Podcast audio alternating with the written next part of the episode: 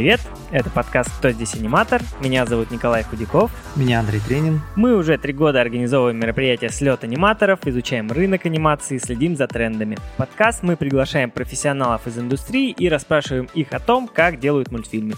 Партнер подкаста «Школа анимации animationschool.ru» — это тоже наш проект. Сегодня у нас в гостях Ирина Гольна-Сагаталиан, арт-директор в студии Wild Brain — и на проекте для Netflix. Также она преподаватель нашей школы animationschool.ru. Привет, Ирина. Привет. Сегодня мы будем говорить о работе аниматоров в Канаде, о Toon Boom Harmony и о анимационной индустрии в целом. Но для начала, Андрей, я задам тебе по традиции вопрос. Скажи, что ты знаешь об анимации в Канаде. Я единственное знаю, а, что часть моих друзей, некоторых наших студентов а, уже уехал туда работать на разные проекты. И то, что Канада вбирает в себя лучших специалистов в последнее время. В частности, например, уехал Арсений Турглайнен, это друг-коллега наш, э, тоже преподаватель, кстати. Успешно там работает, переходит с проекта на проект. И уехал он по той причине, что уперся в потолок качества в России. Поставил свою целью уехать в страну, где есть э, годные проекты мирового уровня, на которых он может себя проявить.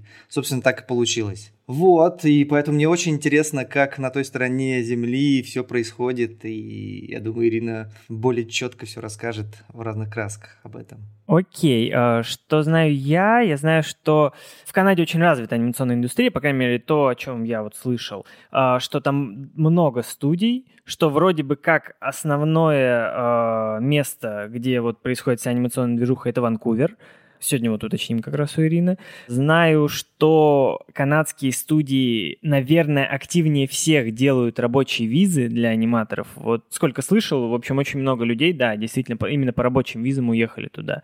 Именно вот сделали их в России заранее и потом уехали, прям по приглашению студии. Вот, ни одна другая страна, а, насколько мне известно, так не делает. Ну, настолько активно. И настолько много людей не уезжает. Ну и да, и много знакомых действительно уехало. Кто-то вернулся, кто-то не вернулся. Вот.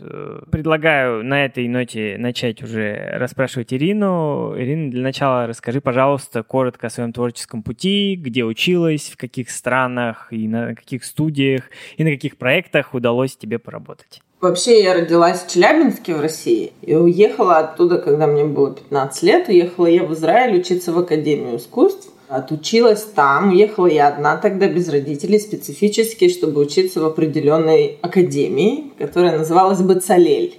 Бацалель – это одна из самых популярных академий в Израиле, но меня не приняли.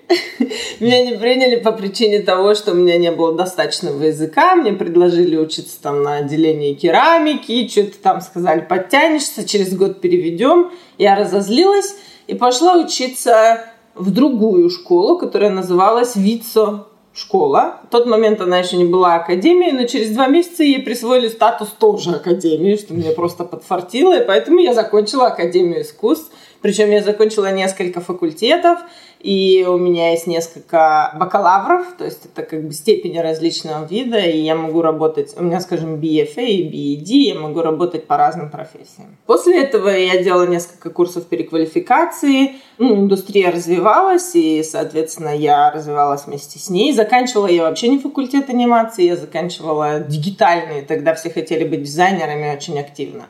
И начала я вообще на факультете по дизайну, но у меня был такой маленький курс с очень хорошим учителем, который просто вдохновлял очень сильно по классической анимации. И меня просто затянуло с головой, и я все домашние задания начала сдавать по анимации, делать только анимацию, сидела днями и ночами, занималась только анимацией. Ну и вот как-то так я пришла в индустрии. Ну, естественно, умею, скажем так, много разных других вещей, потому что закончила э, факультет дизайна. Тогда еще в то время не так сильно были развиты компьютеры, и поэтому мы очень многое делали вручную. То есть мы рисовали буквально фонты, рисовали вручную, делали там смешение красок вручную, там компьютеров еще ни у кого не было, вот. И анимацию тоже, естественно, мы делали обычным классическим путем, рисовали на бумажках. Да, я подучилась там пять лет, ну, потому что я на нескольких факультетах сразу училась, и после этого я делала ну, один из курсов это был Animation Mentor, один из первых потоков, тогда они еще не полностью были зациклены на 3D анимации, а точно так же делали и 2D, поэтому мы часть домашних заданий делали в 2D, мы делали короткометражный фильм у них, то есть они как бы только развивались, они еще понимали, в каком направлении они хотят двигаться. Ну, работала я в разных странах, в разных местах, училась, как бы ездила по миру. В конечном итоге я свой путь закончила в Канаде. Скажем так, это одно из мест, на которые согласился мой муж приглашали в разные места, но мой муж отказывался уезжать. Ну, у меня муж военный, у него была карьера армейская, он вообще не хотел никуда уезжать. И очень много лет он мне просто пудрил мозги и говорил, ну вот дети подрастут, ну там придет время, туда-сюда, и мне все предлагали там то в Сингапур, то в Англию, то еще куда-то. На какое-то время я уезжала на короткие проекты, на полгода возвращалась, то есть у нас было расстояние, на, ну, как бы общение на расстоянии. Но в, ну, на каком-то этапе он все-таки согласился на переезд. Я тогда схитрила и сказала, что мы переезжаем только на год. Ну, года не произошло, естественно, никто уже никуда не вернулся, и все, и так мы, в общем-то, остались здесь. Но моя ситуация какая, что на данном этапе я уже никуда не могу переехать. Даже если я очень захочу, мой муж меня просто убьет. Надеюсь, он не будет этот подкаст слушать. Вот, э, все, и поэтому сейчас я живу в Канаде, работаю в Ванкувере, в анимационной студии, которая называется Wild Brain. Она недавно стала Wild Brain, нас перекупили. До этого это была студия DHX. Работала я, естественно, в разных студиях, то есть переходила от одного проекта к другому. Это специфика индустрии.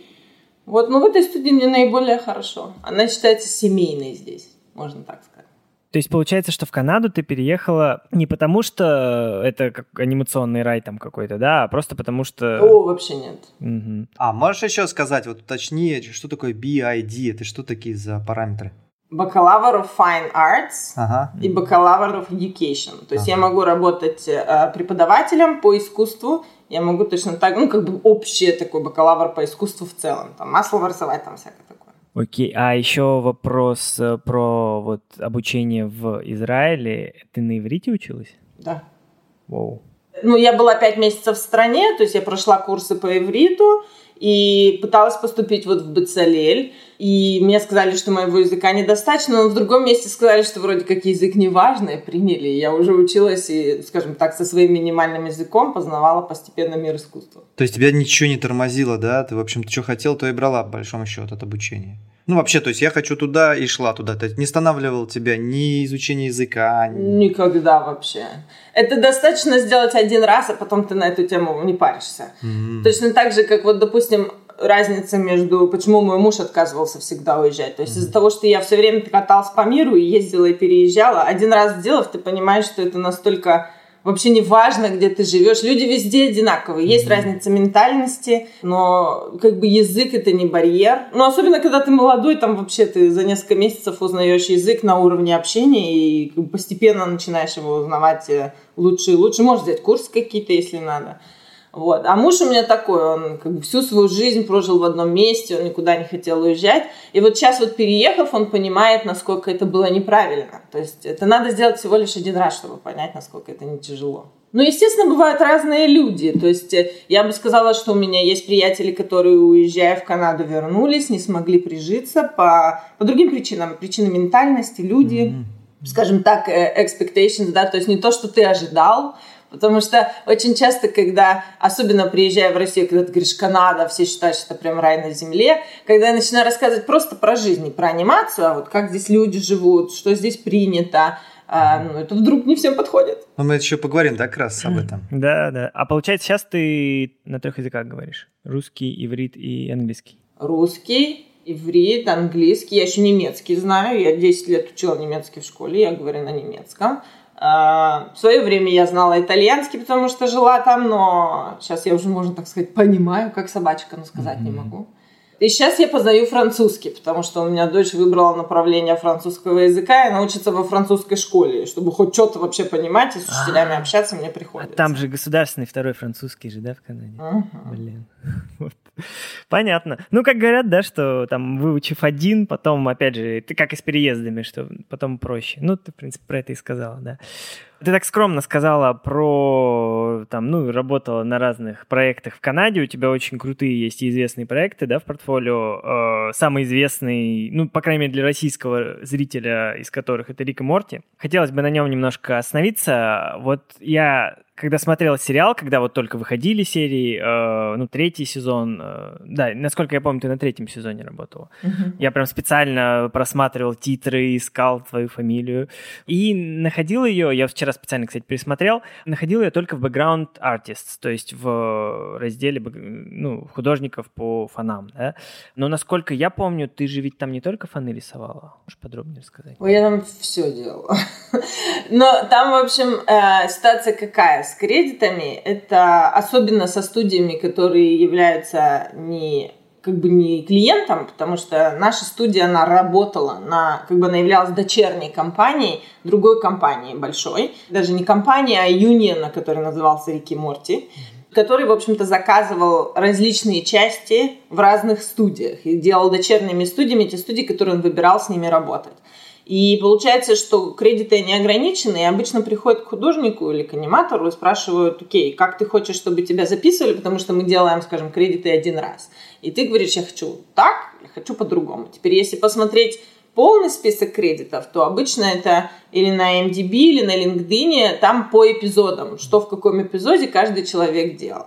Бывает такое, бывает иногда, скажем, допустим, вот как Кармен, проект, который делался Финалка делалась у нас в студии, и поэтому к нам каждый раз подходили и спрашивали в каждой серии, как вы хотите, чтобы вы были записаны. Это про Кармен Сандиего. Да. Обычно делают один человек, если он хороший специалист и достаточно долго находится на проекте, он не делает одну вещь, то есть это нормальное естественное развитие, то есть ты приходишь, например, там аниматором, потом ты видишь, что тебя интересует, например, дизайн персонажей гораздо больше, и ты становишься дизайнером персонажей. Именно потому что я достаточно много делала сначала э, там анимации, там помогала им и тому подобное по всяким персонажкам, просто не потому что я должна была помогать, а потому что там студия, в которой изначально был дизайн, они не успевали, и нас всех спрашивали, кто хочет помочь, и делали мы различные тесты, и поскольку наша студия достаточно неплохо себя проявила в дизайне, мы сделали тесты, им понравилось, мы продолжили, у нас открылся отдел дизайна, и мы перестроились и стали делать и BG, и персонажей, и, скажем, ну, я была как бы главным дизайнером, поэтому мне было очень важно дальше развитие в этой карьере, и поэтому я хотела именно записано быть так. Но помимо этого ты делала и анимацию там, насколько я... Да. Но это было не главное, то есть это не, скажем так, я делала анимацию, но для меня гораздо более важно было именно в дизайне. Угу. То есть там, по моему мнению, дизайн гораздо более привлекательный. А на Кармен Сан-Диего, ну вот на другом известном проекте, там ты уже анимацией занимался или тоже бэкграунд дизайном? Тоже, не только. А закончила я как э, главой э, дизайна по фанам, но я делала и анимацию, и кипозинг, и раф анимацию. Теперь обычно это может быть или фриланс, то есть я начинала на Кармен вообще как фриланс, то есть я работала на другом проекте, и они попросили помощи, а мне нужна была денежка, и я как бы согласилась. Потом я начала делать, ну, брать больше и больше, стала делать еще другие вещи. То есть они же, когда ты начинаешь, они смотрят, о, у тебя сейчас уже это классно получается, давай попробуем дать тебе еще что-то. Или ты, наоборот, говоришь, а мне нравится вот эта вот часть. Скажем, а, мой арт-директор, который у меня был на моей маленькой пони, я когда начала делать фриланс для Кармен Сан-Диего, ему так понравилось, он сказал, все, я не хочу больше ничего, и он пошел биджи-артистом на Кармен после меня. Когда я закончила, он уже туда перешел просто продолжать, чтобы хотя бы попробовать, потрогать. Потому что, ну, проект достаточно прикольный с точки зрения дизайна. Анимация тоже классная, но каждому свое нравится, и особенно на своей определенной части развития карьеры ты устаешь от чего-то, и ты хочешь переключиться и поделать что-то другое. То, что вот мне нравится в нашей индустрии, особенно здесь специфически в Ванкувере, нету нехватки направлений, и студентам нравится давать тебе пробовать еще вещи. И тем более, что проекты не на постоянной основе, а людей хотят держать постоянно. Бывает такое, что люди переключаются только потому, что студия хочет держать. Скажем, у меня были ситуации, вот скажем, как я пришла эм, работать на 3D-проекте. Студия не хотела меня терять, и ну, сказали, что окей, ты посредственный 3D-аниматор, но мы готовы тебя держать. Ну, естественно, никто мне так не говорил, но я сама про себя это знала, что в 3D я была не наиболее сильная, я гораздо была более сильная в 2D, сказали, окей, давай мы тебе дадим тест, попробуешь на определенном проекте, если у тебя получится, то вот мы хотели бы, чтобы ты помогала этому проекту, мы считаем, что там тебе будет место подождать там три месяца. Я пришла туда на три месяца, в конце у меня получилось, и все стало классно, и потом я задержалась и стала работать еще, еще, еще. Как бы так оно и происходит. Бывает иногда режиссеры работают просто аниматорами в течение там какого-то времени, чтобы просто быть в студии и держаться. Угу. Логично задать вопрос. Ты довольно часто меняешь проекты. То есть, несмотря на то, что студия держит, но все равно у тебя как минимум раз в два года у тебя проекты меняются. Ну, гораздо чаще, да. Не, ну, бывает. Вот, да. Ну, я как минимум говорю. Раз в два года, в три года. То есть, обычно же ты привязываешься к студии, а не к проекту. Студия, во-первых, э, как происходит? В зависимости от людей. Студия не получает проект по умолчанию, студия делает тесты. Если ты приходишь на проект и делаешь тест, вот как, скажем, в Рике Морти произошло, мы сделали тест на дизайн, мы должны были делать только аутсорс анимации. Но в конечном итоге мы сделали тест на дизайн, и мы, мы открыли целый отдел дизайна. То есть в зависимости от того, каких людей они держат, они такие проекты и получают. То есть если ты делаешь тест, другой э, как бы клиенту нравится, а клиент это обычно или эм, компании, которые дают экранное время, как Netflix, или это люди, у которых очень много денег, как шоураннеры, которые хотят вложиться в проект. И они смотрят обычно тесты в разных студиях. И у кого получилось лучше, естественно, дешевле, они идут именно с той компанией и уже начинают давать разные проекты в эту студию. Mm-hmm. И поэтому студия тоже заинтересована держать хороших людей. Это не то, что ты приходишь на студию, потому что она делает Cartoon Network. Люди пришли, сделали тест, компании понравилось, и тогда компания получает э, что двигает тебя вот менять э, проекты, там, переходить из, там, в другие студии? Почему бы, например, на том же Рика и Морти, я так понял, та же самая студия, что вот делала там третий сезон, сейчас делает и четвертый сезон, те же фаны, там, ту же анимацию. Почему бы не остаться, например, на Рика и Морти, а вот ты, насколько я понял, потом ушла в Кармен, на Кармен Сан-Диего, это другая студия. Вот чем обусловлено это? Во-первых, э, мы устаем делать одно и то же. Mm-hmm. Люди искусства — это очень э, такие скажем, ты видишь другой проект, он выглядит классно, и тебе хочется сделать его, и тебе хочется потрогать эту часть. Тем более, что если ты уже достаточно неплохо делаешь анимацию, тебе всегда хочется еще чего-нибудь научиться. Да? То есть в этом я уже хорош, и уже достиг, скажем, как вы говорите, потолка, и хочу попробовать что-то еще. Теперь на нек... бывает у вас в студиях, а у нас бывает по проекту. Ты просто доходишь до потолка, и дальше тебе не дают развиваться, потому что не нужно. Нужна все равно определенная скорость.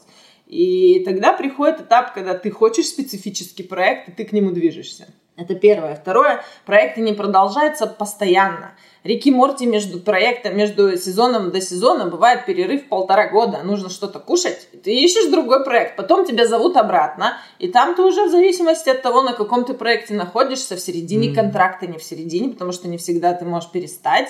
А, ты думаешь, выгодно, невыгодно, перекупают, денежку предлагают, не всегда денежка больше, потому что за полтора года ты уже развился, стал кем-то другим, вот э, так вот оно. Ну, это вообще для студии получается не здорово. Я имею в виду вот такой вот график, а полтора года перерыв. У тебя вся команда разошлась, а потом ты такой, хе-хей, собираемся обратно, а все такие, хе-хей, а мы вообще-то в других уже местах ну, работаем. Ну, как я понимаю, есть же некая база, да, все-таки аниматоров в Канаде, которые качуют со студии на студию, и студии между собой эту базу как-то используют, мне так кажется. Это не совсем так, это не база. Студия нанимает главных. Да? То есть э, обычно от этого еще зависит, э, что им хочется от, от проекта. Например, нанимая арт-директора, они нанимают людей, которые готовы прийти работать с этим арт-директором. Не всегда деньги и проект это наиболее важное. Мы все хотим приходить на работу, где мы проводим больше, чем 10 часов в день очень часто. Мы хотим получать удовольствие. Теперь студия, принимая к себе человека, она знает, что с ним придет команда людей, которые его любят. Опять же, тема про артели, то, что людям нужно собираться в команду команды и иметь какого-то своего лидера, с которым они будут все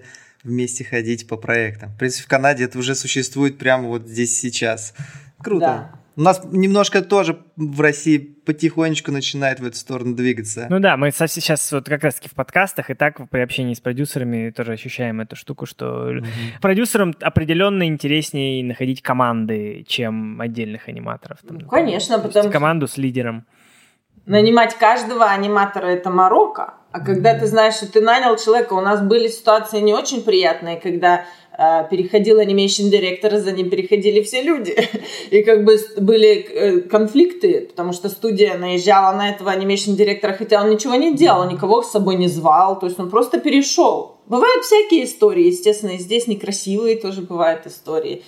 Точно так же, как, а, конечно, таких, как, э, скажем так, Eastern European истории, я не буду вдаваться в подробности, но у вас гораздо все менее организованно и менее законно, я бы даже сказала, часто, зачастую то, что я слышу от своих студентов здесь, такого нет, но бывает некрасиво уволили, бывает такое, вот на моем веку было, что а, приходил человек, animation директор специфический, и просто ему блокировали дверью, он не мог даже access ввести в код в компьютер и в дверь, и все. То есть ему так вот коробку выставляли наружу. Ну, естественно, этот animation директор больше не вернется в эту студию. Это, наверное, все. Мне кажется, еще здорово, когда э, какой-то лидер, да, какой-то команда, арт-директор, еще кто-то, он еще и преподает, потому что у него команда собирается из его студентов, наверное. Ну, такое здесь не принято вообще. Здесь не преподают mm-hmm. много. Во-первых, потому что mm-hmm. люди занятые, и на это не хватает времени. Во-вторых, коммерческая анимация сама по себе, она очень тяжелая для преподавания. Для того, чтобы преподавать что-то, чтобы научить хороших специалистов, ты должен их захватить, заинтересовать. Нельзя прийти и сказать, нам нужно учить это, чтобы сдать в сроки, и это, чтобы сделать все качественно. То есть э, нужно оставлять какой-то гэп, ну, фантастики, что ли, да, для, для студентов. И это очень тяжело держать эту границу, когда ты долго работаешь на проекте, ты становишься уже роботом процесса.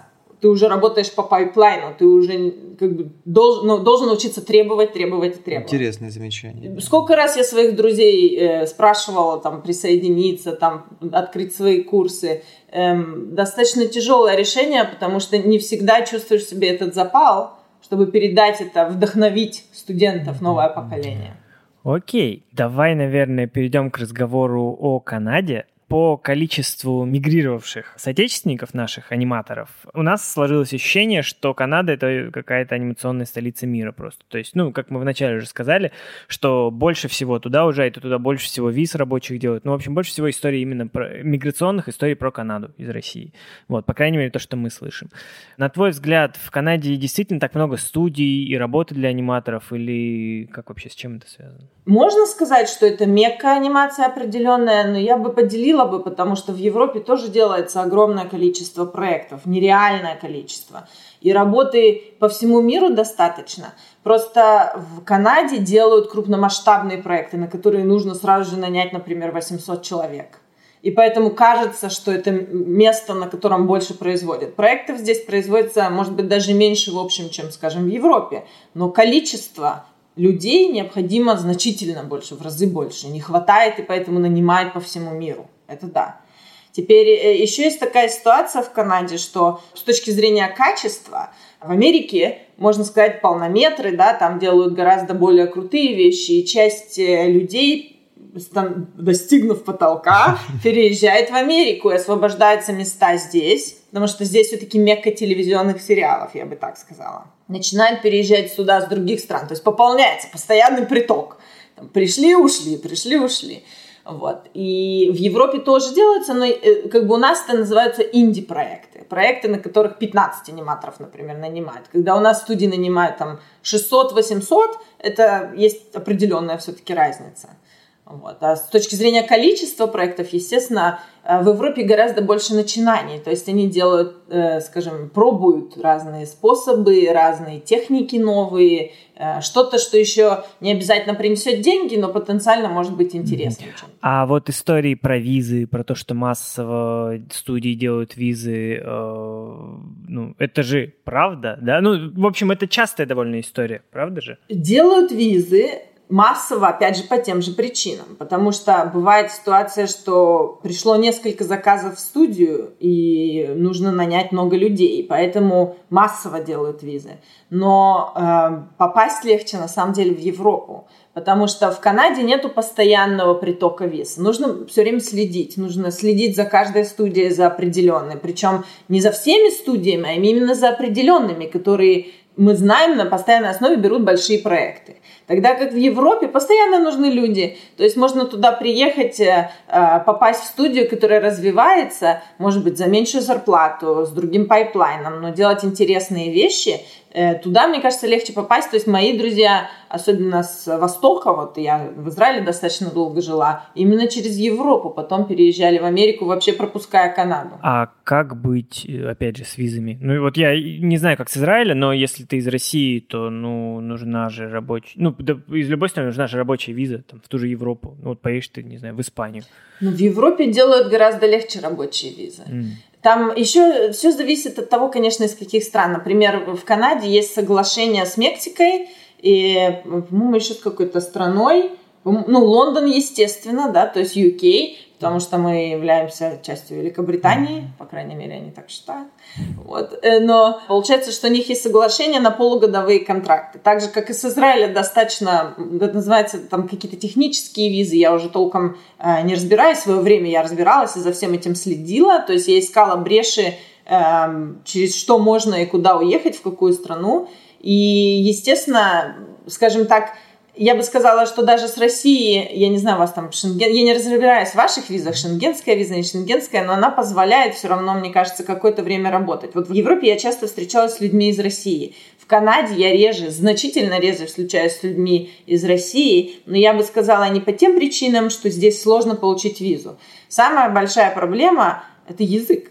Они просто не способны пройти э, нормальное интервью. Mm. Постоянно предлагаются э, Eastern European, да, у нас-то не принято называть русские, а, скажем, страны э, постсоветского пространства предлагают визы, хотят нанять работников, потому что у вас считаются неплохие специалисты, не в анимации, но в дизайне, и постоянно пытаются нанять, но не проходят э, просто интервью. Невозможно принять в студию гигантскую крупномасштабную человека, который не понимает, что от него хотят. Никто с ним переписываться через Google Translate не будет. Mm-hmm. Поэтому визу получить достаточно легко, если ты неплохой специалист. Или следишь за проектами, то есть как вот junior. То есть ты знаешь, что есть набор, и набирают уже отовсюду, уже неважно где. А, но бывают другие ограничители как вот язык. Ну, то есть ничего за последние годы не поменялось. Все так же и большие наборы случаются с визами, то есть что даже ты, будучи джуниором, можешь попасть. И, ну, в общем, ничего не поменялось. Да. Окей. А еще вот по поводу Канады. Это история с большим количеством студий, с большими наборами. Она касается только Ванкувера или все-таки всей Канады? Просто Ванкувер, ну, кто не знает, это там самый запад Канады, и он довольно далеко от всей остальной, ну, от остальных крупных городов канадских. То есть остальная вся, я так понимаю, движуха, она там на востоке совсем. Монреаль, там э, кто, Торонто. Ну, для этого надо знать Канаду, потому что посредине там больше ничего и нет. Там вечная ну, мерзлота, да, можно так сказать. Там как бы Виннипег, Юкон, там медведи. Ну, я надеюсь, никто из моих канадских друзей это никогда не услышит, но в Торонто достаточно большой спектр студий, там тоже производится анимация, но она немножко другая. Там принято эм, делать аутсорсинг, то есть, скажем, если встречать частные какие-то свои проекты, студии чувствуют себя более комфортно делать это в Ванкувере, потому что у них больше денег и больше людей. То есть представьте, что если для того, чтобы сделать телевизионный сериал, нужно 800 человек, сколько нужно человек, чтобы сделать полнометр? То есть это гораздо больше людей. Потому что, скажем, есть какой-то срок, и фильм нужно сдавать, и нужен бюджет. И, скажем, студия, сделав 5-6 проектов по телевизионным сериалам, чувствует себя комфортно начать полнометр. Тогда как э, в Торонто студии поменьше немножко. Э, бывают большие проекты, но все равно масштабы поменьше. Есть определенные крупные студии еще и в других местах, скажем, в Монреале и в Квебеке есть студии, вот, скажем, э, Нилвана делает там свои проекты, Mercury Filmworks, и туда тоже есть набор, но там, если, если туда переехать, там ты привязан к студии, потому что если тебя уволили, ты должен вернуться оттуда, откуда ты приехал, или, скажем, закончился контракт, потому что перейти будет больше некуда. Но сама студия, она гигантская, это просто монстр такой, гораздо больше даже монстр, чем, скажем, студии, которые здесь находятся. И есть причины, по которым они это делают. То есть они понимают, что человек, переехавший туда, переехал к ним, все, под завязку.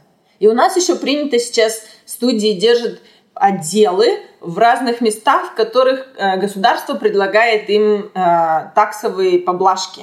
Как у нас, например, э, студии открываются в Килоне и там в Верноне. Это места, как, скажем, пустынные, в которых никто не хочет жить и открываются анимационные студии, туда нанимаются люди, зарплаты можно предлагать больше, соответственно, потенциал пригласить других специалистов, более крутых, э, визы легче делать, скажем, там на 15% поблажки на налоги для студии, и там даже предлагаются, у нас там целые кампейны были, аниматоров туда перетащить, там помочь купить дом, там э, целые там акры земли нам предлагали, там только вот переехать туда. Ну, как бы, скажем, опять же, к вопросу, что если ты нанимаешь э, человека с командой, то выгодно ну, переманить его туда.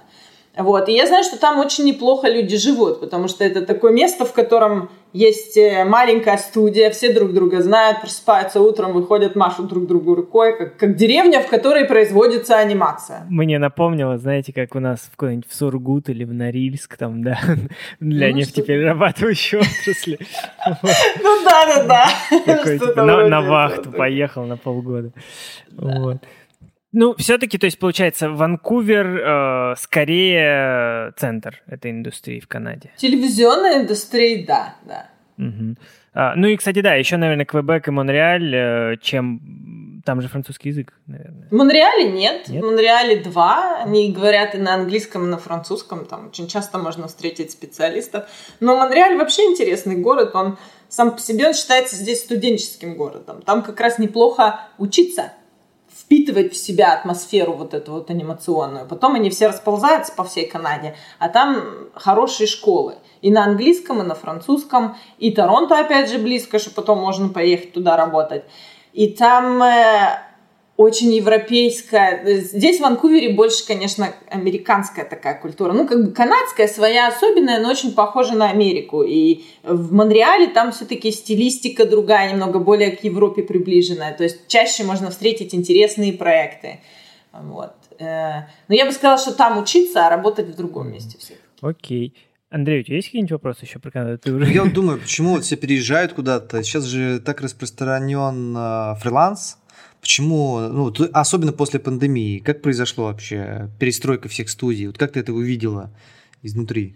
Ну, я вижу вообще, как бы я не хочу показаться там, сказать, что там то, что происходит по миру, хорошо, но я получаю достаточно много плюсов от этого всего. Я считаю, что люди учатся и видят вещи по-другому, особенно в нашей индустрии, потому что до этого Например, арт-директор, работающий дома, это нереально. То есть э, студия никогда бы в жизни такого не разрешила. И получается, что сейчас студии видят, что можно работать из домов. Не обязательно держать крупномасштабные проекты внутри, и все-таки все еще можно контролировать. То есть нужно чуть-чуть поработать для этого. Но поэтому сейчас, да, нанимается гораздо больше фрилансеров по всему миру, они спокойнее к этому относятся. Но, получается, и визы тоже не так желательно делают. То есть, особенно, ну, если говорить про данный момент, кому надо сейчас перевозить людей, если можно нанять из дома. То есть, это новый виток э, в развитии. Я не знаю, как это еще отразится на всех нас.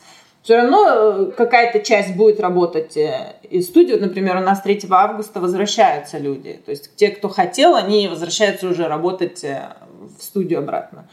Надо посмотреть, я не могу сейчас точно сказать, э, чем это ну, обернется. Ну вот ты сейчас сама как работаешь, получается, дома или из дома, из дома да. да. А уже сколько месяцев получается? Так. Эм, с марта. Весь март, ну как детские каникулы у нас начались, март, угу. апрель, май, июнь, да, то есть уже 4 месяца. Ну и как тебе больше дом нравится? Ну как вообще в целом? Ну, поначалу это был кошмар. То есть это было mm-hmm. тяжко привыкнуть.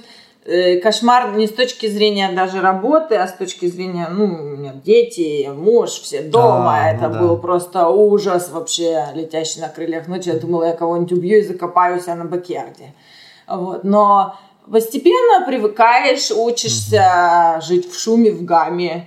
Э, мои работодатели привыкли слышать у меня сзади бегающих детей орущих, кричащих, убивающих друг друга, потому что они тоже уже тоже сходили с ума. Э, все привыкли, стало нормально, и я начала получать от этого удовольствие, потому что я вижу больше своих детей. Это однозначно. Потому что я мама, работающая много часов. То есть э, а среднестатистически мои дети проводят со мной час, если я, ну, в день, если я работаю в студии. Сейчас они могут спуститься, спросить, время lunch time я провожу с ними. Но с точки зрения команды я чувствую, что мы потеряли, потому что мы очень сильно сплоченные всегда. И у меня были люди, которые вот на этот проект пришли, которых я не знаю, не видела в лицо, и уже не настолько к ним прикипаешь. То есть вот э, ходишь ланчи делаешь вместе, общаешься, э, видишь друг друга больше, рассказываешь повседневные вещи. Это все-таки мы больше друзья, мы хорошие приятели все работающие. На студии нам друг друга не хватает. Ну, как бы отдел, да, то есть, естественно, я знаю всех на проекте, и часто бывает, я знаю их с других э, проектов, но вот именно с теми, с кем ты работаешь, с кем проводишь время, ты становишься ну, да, близкими друзьями. Да. То есть, а получается, онлайн немножко эти границы начинает как-то размывать, да? Или наоборот стирать? То есть, наоборот, э, вот хуже тут выстраивать, да, выстраивать. То есть хуже уже общение идет, да? Я вот тоже сейчас не знаю, как, э, ну, скоро, не скоро, через пару месяцев мне надо будет открывать новый проект, и я не знаю, как это пойдет, я не знаю, как... У меня, естественно, на проекте на моем были люди, работающие издалека, это, это принято, то есть это не то, что вся твоя команда находится у тебя внутри. И всегда те люди, которые работали издалека, они были как не такие близкие, не такая часть команды, то есть приходящие, уходящие, фрилансеры. А сейчас, получается, надо будет всю команду так нанимать. И мне сложно ответить, э, что будет и как это отразится. То есть э, мы встречаемся, то есть даже вот, ну, в Канаде же все вроде как более-менее спокойненько, мы там, кто-то с масочками, кто-то там с спреем приходит, но мы специально встречаемся, нам необходимо видеть друг друга периодически, э, вот именно командой, там где-то в парке сидим и тому подобное. И, возможно, это будет, ну, такая вот вещь, что мы будем встречаться там раз в неделю. Mm-hmm. Может быть, таким способом будем близко друг к другу. А. То есть настройка коммуникации это вообще часть работы даже получается такая, да? Ну, в моей жизни сейчас да, потому mm-hmm. что я сплочаю команду. Вот. А другим, наверное, скажем, если бы я была бы обычным дизайнером, наверное, мне было бы все равно. То есть это всегда прикольнее в начале карьеры работать в студии. Ты чувствуешь вайб, ты чувствуешь людей. Теперь от того, какие люди приехали, от этого, естественно, изменяется вообще студия. Меняется украшение, все приносят часть своей жизни в студию а, скажем, вот, допустим, у меня сейчас там девчонки были из Огайо, там, любительницы кукурузы, у меня вдруг на стенах кукурузы там появились, там, поверь, все попкорн везде, там, украшения, вот, э, поэтому вайб прикольный, скажем, другие проекты у меня были более европейские, там, когда люди приезжали с Европы, там, с Мексики, все зависит от того, естественно, от кого, откуда люди приехали. Я думаю, что, наверное, надо ловить момент тем, кто хочет действительно попасть в большие крупные студии, сейчас, возможно, возможность э, реальная попасть на них на проект. Никто вам визы предлагать не будет, предложит проект. Три месяца, четыре месяца, пять. Берите все, что предлагают, потому что попав все-таки в эту базу фрилансеров, потому что база фрилансеров и база работников, она абсолютно разная, вот, вы потенциально сможете потом надеяться на то, что студия, когда все это пройдет, mm-hmm. сделает вам визу, когда нужен будет проект. А проекты будут нужны, потому что сейчас бум в развитии анимации – а, вот мы сейчас тоже недавно как раз разговаривали на тему, сейчас много заказов, много тестов, много проектов, то есть что-то будет, мы не знаем, как конкретно и что, что из этого выльется, как это взорвется, потому что или работников будет не хватать, э, или наоборот, все проекты не выгорят. Ну, очень много всего сейчас происходит, и как раз 2D. А. Потому что 3D угу. из дома работать тяжко.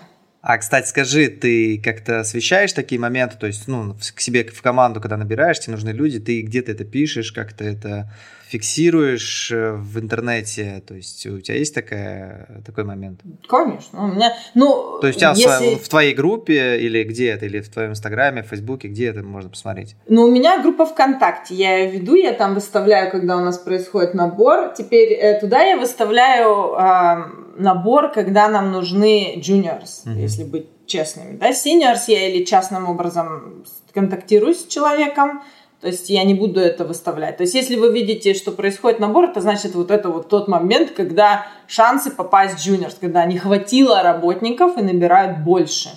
То есть всех своих уже взяли.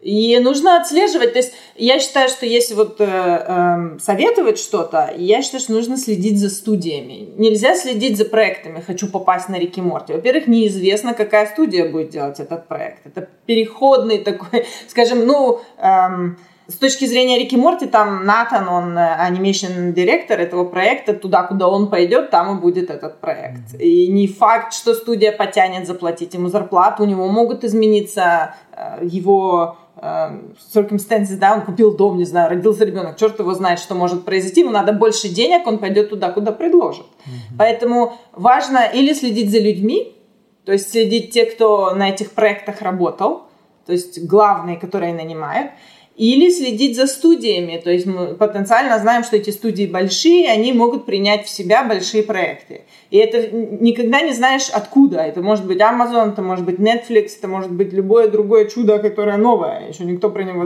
не знает. Сейчас, например, я знаю, что даже Спилберг, по-моему, вложился в новый проект, они там что-то типа Netflix открывают. Ну, сейчас прям а, идет э, война онлайн-кинотеатров. И в России в том числе открываются очень много всяких платформ, и тоже и всем нужен контент, и всякие сериалы запускаются, я слышу, и так далее. Изо всех щелей это все идет. И да, сейчас будет бум, наверное, вот онлайн-кинотеатров. Посмотрим, как 2D-шникам, э, сейчас сразу будет много работы. Я про это еще, и, кстати, тоже как раз-таки про 2D-шников аниматоров. Вот буквально сегодня смотрел э, пресс-конференцию, э, Союз мультфильм запартнерился со Сбером, может быть, знаете, со Сбербанком. И у них сейчас 700 минут в год они делают анимации, а к 2029 году в рамках этого партнерства планируют 5 тысяч минут делать в год. Вот. Ну, то есть они прям там в десятки раз там хотят вырасти и много инвестиций от Сбербанка на это подтягивают. Так что в России тоже... Бум 2D анимации будет скоро. Ну вот э, Готовимся. Все на курсы идем. Как свое мнение я могу сказать, что то, что будет от этого, ну, скажем, поскольку у вас развитие немножко запоздалое, да, скажем, от той же Канады, да, то есть э, Э, тенденция у вас развивается, индустрия, но то, что у вас будет, у вас должны поднять качество. Для того, чтобы делать больше контента, нужно делать его качественнее. Невозможно делать много дешевого контента, это не прокатит.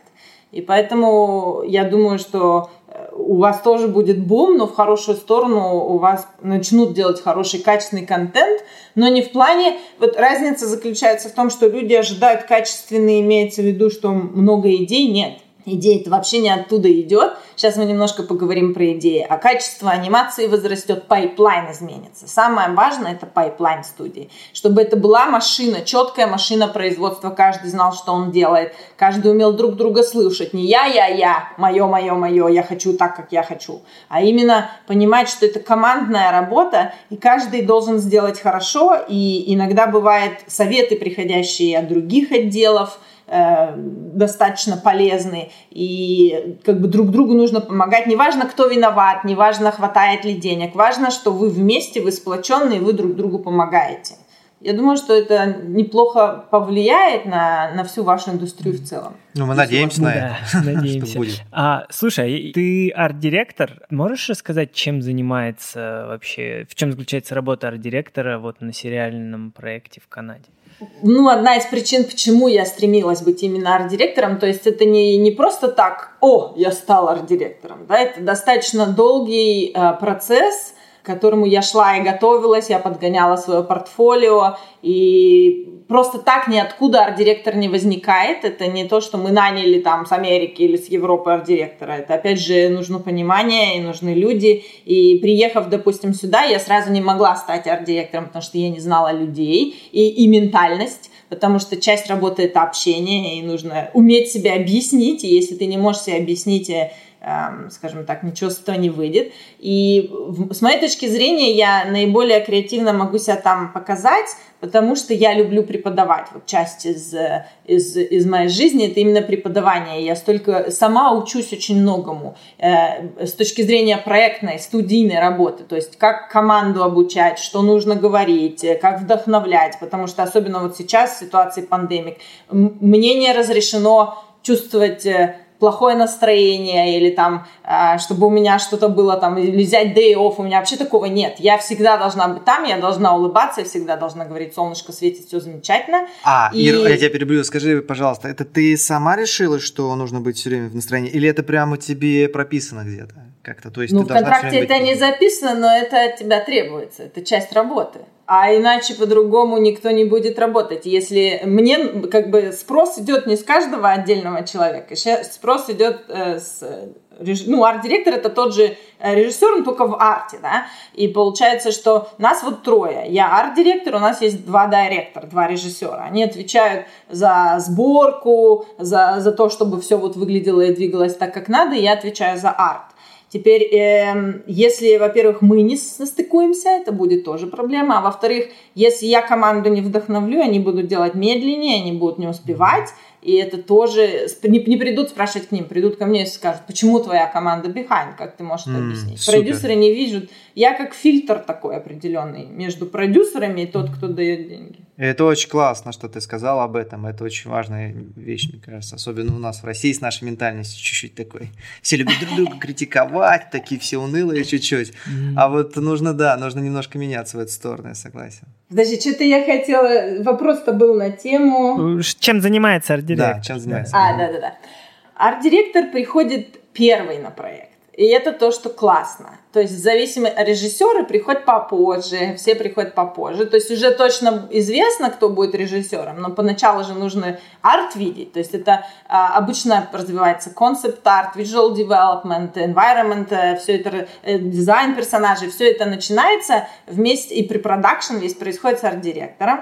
И мы вкладываем душу в сам проект, как он будет выглядеть, от того, как он будет выглядеть, как он будет двигаться, потому что мы должны знать, вот, допустим, я со своей колокольни смотрю, можно ли построить билды с моих дизайнов, так, то, что мы создаем, как они будут двигаться, потому что если я не вставлю правильные кости, это будет проект для флеша, а не для гармонии, к примеру. Mm. То есть э, мы должны понимать во всем производстве, потому что мы первые, которые даем контент. И если мы что-то сделали не так, нам придут с наездом и скажут, о, там build a behind, потому что там у вас такой дизайн, что вы там использовали градиенты, или почему у вас там персонажи двигают не теми конечностями, которыми надо. Потом к нам все время возвращаются и говорят, если, скажем, билды не успевают, как можно упростить, чтобы анимация могла происходить, и чтобы еще и можно было построить нормально.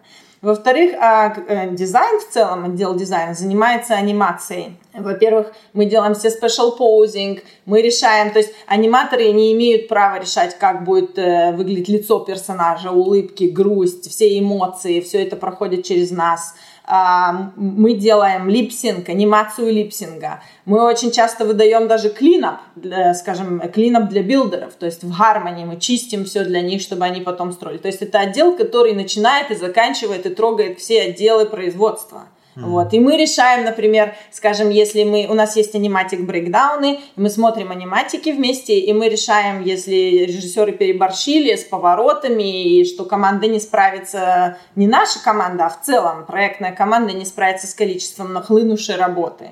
И поэтому достаточно ну, прикольная профессия. Если, я не знаю, как арт-директоры, скажем, у вас там, что они там делают, но я работала и в геймовой индустрии, и на полнометрах, и в телевизионных сериалах, и я могу сравнить. Мне очень нравится специфически вот на телевизионных сериалах работать из-за этого. Mm. Очень интересно. Кстати, вообще отдельно про пайплайн бы поговорить, но это, конечно, совсем такой другая история. Но это очень интересный момент, может быть, как-нибудь в будущем на эту тему тоже тебя mm-hmm. вытащим, если получится. Окей, а, я предлагаю перейти к разговору про Tune Boom Harmony. А, ты активный пользователь, много используешь ее в работе, и я помню, вот ты, наверное, один из первых людей, кто принес эту программу в Россию, вот, этот софт, ну, кто начал здесь пропагандировать. То есть я до сих пор даже не знаю, кто-то еще у нас преподает вообще в России в Harmony или нет, потому что, ну, это, это специфическое довольно, да, специфический софт, он немножко поменял, насколько я понимаю, индустрию, вот, то есть это и не классика, это и не перекладка, вот, ну, в общем, что-то новое привнес, вот. И э, да, в чем вопрос? Можешь в двух словах э, сказать, чем он так крут? То есть почему аниматору, вот всю жизнь работавшему, например, в TV Paint или в Adobe Animate, э, стоит освоить Harmony? Опять же, к вопросу, что у вас сейчас происходит анимационный бум, качество должно возрасти, значит и софт должен стать лучше. Теперь софт э, Animate, его называли сначала Animate, сейчас он стал Toon Boom Harmony, это софт, произведенный в Канаде для телевизионной индустрии специфически. То есть этот софт, который мы в него душу вкладывали, мы говорили, как его развивать, что делать, что нам нужно, что не нужно, от чего стоит отказаться. Как бы это софт, который произвели аниматоры своими требованиями, потому что мы хотели соперничать с 3D-анимацией. Э, Нас в свое время выжили и сказали, что вы не способны делать качественный продукт, в сжатые сроки времени. Поэтому 3D захватил мир, и можно так сказать, да, если мы упрощаем, естественно, я не хочу сейчас сдаваться в полемику, там, что было, что не было, но э, мы хотели, чтобы наш контент был достаточно конкурентоспособным с 3D. Теперь мы взяли, выжали для этой программы все положительные вещи из 3D и добавили все положительные вещи из 2D.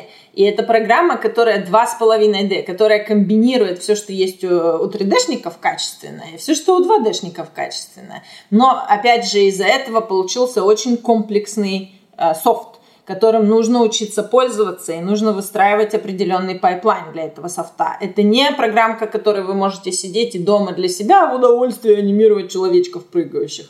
И, скажем, его используют сейчас очень активно и в геймовой индустрии, и в полнометрах, и в телевизионных сериалах.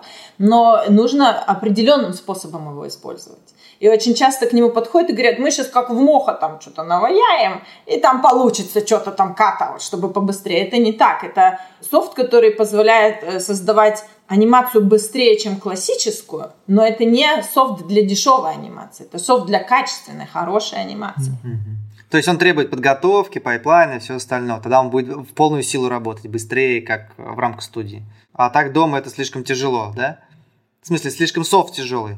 Это надо готовить для того, чтобы студия могла работать, там должны быть э, специалисты в каждой части этого производства. Это единственный софт, в мире, в котором можно начать и закончить проект от начала и до конца. В нем можно сделать композ, в нем можно сделать камеру, в нем можно сделать анимацию, дизайн, э, э, layout и все, что хотите. Можно больше других софтов не покупать, а делать все в одном. Но для этого нужны специалисты, нужны билдеры, нужны композеры, нужны аниматоры. Невозможно взять только аниматоров и пытаться создать только с ними. Это тогда аниматоры, и билдеры, композеры. То есть это они все должны уметь тогда делать. Что это тоже неплохо с этого начинать. Просто э, на этом можно учиться. И интересное заключается, что даже мы до конца не знаем, что можно сделать с этим софтом. Можно э, комбинировать эти части продукта этого по-разному и создавать абсолютно разные контенты. Я хочу, чтобы, может быть, другие студии попробовали и научили, э, скажем, нас. Может быть, можно делать что-то быстрее или по-другому. Это нужно уже комьюнити именно создавать свое профессионалов этого софта? Ну, у нас, э, скажем, как у нас происходит? Международное. международное. Да, да, да, да. Но, э, опять же, я бы сказала, что это каждый софт так. И это не то, что прямо он захватит мир, потому что всегда будут проекты и в других э, программах, и хорошо уважающаяся студия хочет иметь и то, и другое, и третье. То есть здесь вообще считается, что студия, которая делает только что-то в одной программе, это эм, потенциальный провал Mm-hmm. Студия должна быть готова ко всем вариациям. То есть э, обычно, если у нас не держат проектов в флеше, в гармонии, в 3D, это плохой год. То есть у нас должно быть как минимум 3-4 проекта в 3D. А вот это интересный момент, да. То есть получается... У вас это в вашей студии конкретно? Или... Во всех студиях у нас а, здесь. Mm-hmm. Все уважающиеся студии. Это как вложиться сразу в евро, в доллары и в рубли, чтобы вдруг, вдруг чего. Типа такая диверсификация, да-да. Окей, э, ну мир не захватит, но потенциал, как думаешь, еще есть, ну как сказать, у Harmony есть еще потенциал откусить какой-то кусок э, у там у того же TV Paint, у Animate, у Моха? Или в принципе уже все? Я не буду отвечать за весь мир, я не знаю, угу. но я могу сказать в тех местах, в которых я работала, да, работала я в Германии, в Лондоне, работала в UK, работала во Франции, в Израиле, в Дубае, в Канаде, в Америке. То есть я могу сказать про те страны, в которых я работала и затрагивала проекты. Моха не котируется по определенным причинам, потому что это программа, которая позволяет делать дешевый контент. Я достаточно долго уже не делаю дешевый контент, и, и скажем, возможно, где-то в других местах это пользуется. Окей, я его давным-давно не видела, и, скажем, э, никогда и особо им не пользовались. И теперь э, раньше считалось, что когда только начинались все эти дигитальные программы, теперь опять же мы это развивали в свое время, когда мы работали в ICQ, в мессенджере, когда мы активно пропагандировали использование флеша, например, для, для создания анимации. И никто тогда тоже флешом не пользовался для анимации. Все говорили, а это только какие-то там дешевые интернетные какие-то фигни. Никто даже не думал его делать из него а, анимационные проекты. А получилось, что да, и делаются качественные анимационные проекты, программа развивается, подтягивается. Я бы сказала, что тут даже не в программе дело, а дело, а, если та программа, которая производится, слушает то, что нужно индустрии, делает э, апдейты всякие, позволяет э, изменять программу. Теперь, э, опять же, в каждой студии у нас есть представитель, который внимательно слушает, что было на проекте, где минусы, где плюсы, потому что мы главный их клиент – если мы не будем производить э, проекты в этой программе, значит, программа умрет. Она не выживет только там на каких-то маленьких э, анимашках, которые там в других студиях mm-hmm. по 15 человек делают. Это первое. Второе, если говорить про э, отхватывание куска, это все зависит от нас, от аниматоров, что нам понравится, где нам будет удобнее анимировать. То есть это все, э, если появится другая программа, которая потенциально даст нам больше, у нас нет сентиментов, мы воспользуемся ей. Вот и все. Ну, это немножко не для России, наверное, сценарий, что все зависит от аниматоров. Пока. Скоро, э, я считаю, что и у вас тоже к этому придут. Потому что, опять же, э, если не будет достаточно специалистов, э, работающих в определенной программе, а будет много специалистов, работающих в другой программе, возможно, у вас вообще по другим путям пройдет индустрия, будет развивать другие вещи. Теперь у нас все 3D-шники переквалифицировались давным-давно в 2D. У нас нету 3D-шников, которые делают только 2D. Это, как вы говорите, вложиться в евро там и, и там в доллар, да, то есть mm-hmm. э, никто не хочет сидеть дома. Если ты умеешь делать только одно, значит, ты потенциально будешь долго ждать своего проекта. Ну да. А, и про Тунбум еще добавлю, что, ну, про российскую ситуацию, насколько мы ее тоже знаем, ну, мы следим активно. Э, точно знаю, что смешарики делают в Тунбуме сейчас студия Петербург, то есть из крупных таких производств. И э, Союз мультфильм тоже сейчас переходит, и более того, он как раз-таки с нашей, вот с помощью Ирины тоже, она помогает активно в этом. Так что да, ну в Россию тоже Тунбум зашел. Наверняка еще кто-то, ну, будет, в общем, он захватывать здесь тоже крупное именно производство 2D. Учитывая вот опять же планы Союз мультфильма, я думаю, что, ну, они будут активно именно Тунбум пользоваться, потому что они очень много хотят делать, и я, насколько я понимаю, это будут в основном 2D-проекты. Если вот. добавить про российскую индустрию, то мое мнение, ну, опять же, я не, не хочу никому навязывать ничего, это чисто лично мое мнение, да, то есть спросить кого-то другого, возможно, он скажет по-другому. Но для того, чтобы успешно зайти в индустрию сейчас, на данный момент, нужно взять аутсорс.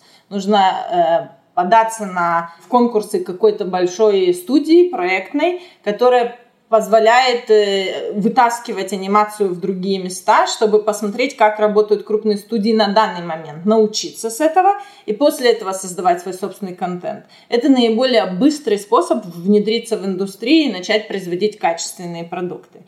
Теперь, если этого у вас не произойдет, то, возможно, у вас будет разовьется какой-то свой собственный путь, но это 50 на 50. То есть или вы придумаете что-то свое, не обязательно с Тунбумом, может быть, с какой-то другой программой, но это будет долгим, мучительным, мыторным процессом, через который нужно будет пройти. А, или вы не придумаете что-то свое и останетесь там, где вы сейчас. Э, смотри, я правильно понял, что ты говоришь э, единственный вот этот путь, который уже, я так понял, вот в Канаде прошли, что создавать, ну, например, создается небольшая студия, которая берет проект у большой студии, ну, какой-то кусок там, например, проекта. Ну, так же, как, например, там, Бардел Entertainment, или как Бардел, Бардел, я не знаю, в свое время у Рика Морти, mm-hmm. да, вот э, взял, вот по такой Ну, то есть, опять же, мы возвращаемся к идее артелей, что нужно людям э, собираться вместе вокруг какого-то лидера, организовывать студию, э, брать большие куски анимации и, собственно, их делать. И студия, по, этой, по этому принципу многие студии в Канаде сейчас... Если говорить про ну, стартапы по анимации, да, опять же, поскольку я с самого истока анимации была и видела, как развиваются студии, это всегда одинаково. Это студии на 25 человек, которые креативные люди собираются друг с другом. Работники, которые дают деньги, первые, это вот, те, которые, скажем, работали потенциально в больших студиях, да, вот как там DreamWorks, Disney, не знаю, еще какие-то крупнички, которые у вас там есть, которые вкладывают свои деньги и душу в этот проект, в эту студию, нанимают тех людей, с которыми им потенциально интересно работать, берут кусок или полный проект, один единственный. Всегда это сделать что-то свое, сделать какой-то креативчик, но не на, на... Есть продукты, которые вы делаете для фестивалей, это не то. Это не то, что нужно сделать, чтобы внедриться в анимационную индустрию. Нужно сделать что-то, что выглядит качественно. Вы же сами, когда смотрите сериалы, вы видите, этот качественный, этот некачественный. Сделайте тот, который выглядит качественно, который вы можете показать миру, свой собственный, и тогда студии увидят, что вы можете делать качественный контент. Или подаваться, как я сказала, в эти конкурсы, узнать, где, когда проходят эти конкурсы, где студии берут э, аутсорс других студий, раздают тесты. То есть это и на крупных э, рынках точно так же. То есть студия кричит, нам нужен аутсорс. Делают различные э, студии тесты. Тот, кто сделал хорошо, тот получает на себя проект и он делает, в общем-то, этот проект. И тогда эта маленькая студия из 25 человек, приняв на себя проект, сделав тест из 25 людьми, да, тяжело работающая днями и ночами, чтобы сделать этот тест, получает его и начинает нанимать людей, начинает расти, приходит в 100 человек вдруг. После этого начинает развиваться пайплайн, а мы можем учиться у той студии, на которую мы работаем. Нам говорят, что делать. Обычно присылают супервайзера который там находится денно и нощно и говорит, что делать. Вот. И э, нужно загнать свое эго подальше слушать, слушать, слушать, втягивать, втягивать, втягивать, получить всю информацию, а дальше решать, куда это двигать. Если нет денег, еще брать проект, пока не появится какой-то шматок денег, чтобы создать что-то свое. Если вдруг есть деньги, это было сделано только для того, чтобы научиться, тогда можно сразу после первого проекта производить уже что-то свое. Mm-hmm. Ошибка еще заключается в том, когда производят свое, и тоже я в таких ситуациях была. Я вообще сейчас, когда Э, меня зовут на проект, я очень адекватно оцениваю. Он может выглядеть офигенно, но я на него не пойду, потому что я знаю, что я там сдохну, костями лягу. И мне невыгодно идти на такой проект, даже если он очень красивый. Я красивый уже создавала, и мне уже от этого не в кайф. Я хочу, чтобы я спокойно приходила на работу. Это моя работа. Точно так же, как и у продавщицы в магазине. Я хочу получать от этого удовольствие, не урабатываться там в нельзя, не падать там плашмя после работы, приходить домой и иметь возможность общаться с детьми, но при этом получать удовольствие от того, что выходит в свет, чтобы оно не выглядело совсем гадостно, и чтобы мне не было скучно. Mm-hmm. Вот. И получается, что надо найти вот эту вот золотую середину, быть э, коммерческим производством. Э, можно на стороне всегда, естественно, сделать, если там чувствуете, что пока вы делаете аутсорс, ваша команда загибается, сделайте какой-то креативчик свой, там, я не знаю, там, э, короткометр, рекламочку возьмите и сделайте ее хорошо. И это успешные студии так развиваются, то есть они становятся крупнее, крупнее постепенно. Ежели вы будете говорить о том, что не, мы можем что-то свое, это тоже путь. Я таких студий много не знаю, но, наверное, могут развиться так студии. Они могут или остаться всегда на инди-проектах, что часто происходит в Европе. То есть студии были маленькие, они находят бюджет, то есть они делают что-то креативное, в них вкладываются, они делают это креативное, а потом сидят, кукуют, ждут, пока еще кто-то даст бюджет. Да. Нам нужно сделать обязательно а, несколько а, подкастов с ребятами, с представителями таких артелей, студий. Вот недавно, кстати, не знаю, Ирин видела, не видела, совершенно свежий в Инстаграме проект. Может быть, слышал, такая студия Петрик есть, который сделал проект а, супер собака. Супер собака. И там много, кстати, перекладной анимации, есть 3D-шная анимация, э, кукольные, как будто бы. Я, я не знаю, что за стилистики, они все разные, но так круто сделано, честно сказать. Ну, это да, для приюта собак. Э, такой, я, насколько понимаю, социальный проект. То есть он, наверное, не коммерческий, но он крутой, да, очень тоже рекомендую посмотреть. Ну, да. Там много наших как раз-таки российских крутых аниматоров. Студия Мир был недавно тоже сделали проект небольшой. А, надо и с ними тоже поговорить, я думаю. Тоже. В общем, да, а, мне кажется, вот этот очень крутой сейчас, а, как пошаговую инструкцию mm-hmm. Ирина дала о mm-hmm. том, как э, сделать свою студию, можно сказать, с нуля. И вот про первый этап я хочу добавить, вот ты сказала первый этап, это ищите э, там конкурсы, да, на аутсорс от студий. Если нас слушают э, студии, которым интересно брать такие проекты, которые там ищут такие конкурсы. Не надо искать конкурсы, просто обращайтесь к нам, ну, лично там мне или Андрею напишите. У нас есть, наверное, спиток контактов людей, которые, там, продюсеры студии, которые нам говорили, что дайте нам артели, нам они очень нужны. Вот.